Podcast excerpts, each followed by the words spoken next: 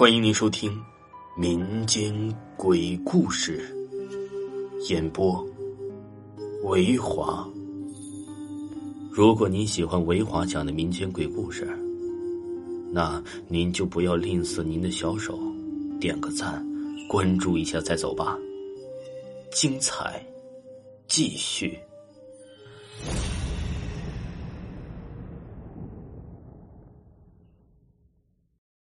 鬼打墙和水鬼，本故事纯属虚构。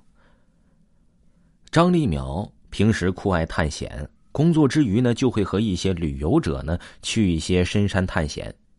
现在他站在山崖上面，眺望着远处的一座座山，忍不住感叹了一声：“真美啊！”走在山崖，来到了宿营地旁，坐了下来，看着忙碌的三男二女。两个女人在搅拌着锅里的食物，三个男人则去捡柴火了。他们被困在这里已经有三天了，三天吃完了身上的所有的食物，没办法，只能下来采一些这野蘑菇熬汤喝了。张立淼拿起身边的树枝，一瘸一拐的朝着前面走去。这条路他已经走了不下十回了，每次走路的时候他都转了回来。而路途中呢，总会出现那些小孤坟。张立苗有些恼火的朝着那座孤坟就吐了一口唾沫，之后啊，不太尊重，就回了宿营地了。此时的蘑菇汤也已经熬好了，一人端了一碗，就走到旁边呢，呃，咕噜咕噜的喝了起来。喝完之后，便把铁碗丢给了两个女儿。四个男人之后就分开探路去了。张立苗转了一圈，再次转了回来，颓废的坐在了地上。其他的两个男人呢，也就是陆陆续续的回来了。可是，唯独这个朋友张兴庄没有回来，难道是他出事了吗？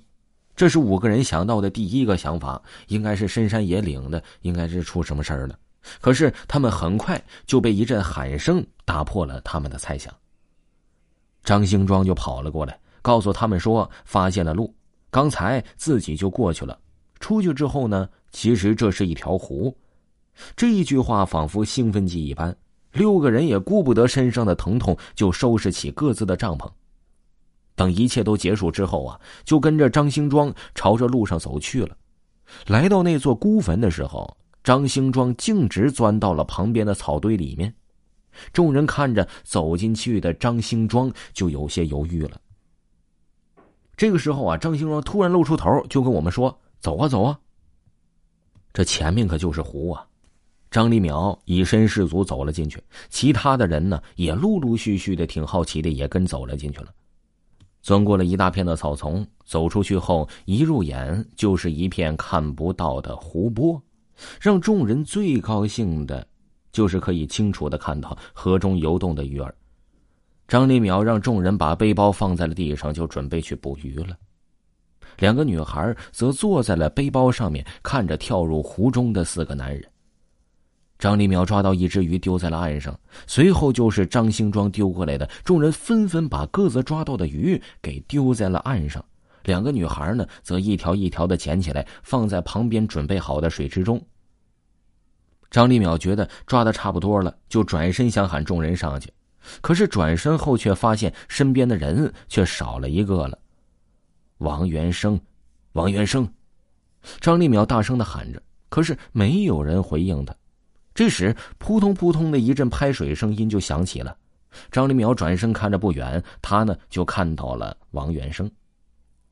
可是很奇怪呀，因为王元生浮在半空中，一个劲儿的朝着张立淼几人在喊着些什么，可是却什么声音也没有听到。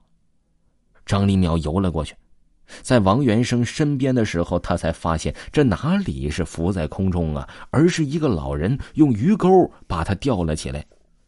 这老人也看到了张立淼，诧异了一下，随后诡异的笑了起来。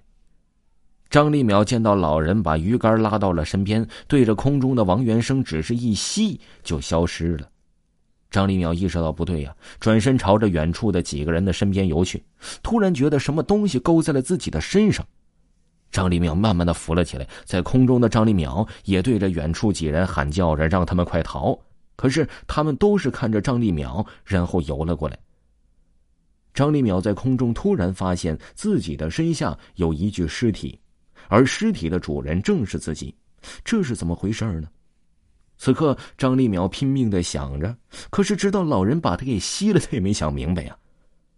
等到张立淼吸进了肚子里，拿着鱼竿的老人看着远处的死人，羞羞羞的笑着。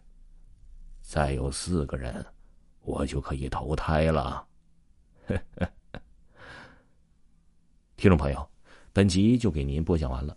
如果呢没有听够维华的专辑呢，那么维华呢，嗯，在下个月。即将出一本《维华讲民间鬼故事》的第二部。这部专辑呢是维华主推的，而且呢也是精心制作的一部专辑。无论是音效啊，还是故事内容啊，都是非常非常的好。喜欢的朋友一定要关注维华，一定要支持维华。到时候咱们下个专辑再见吧。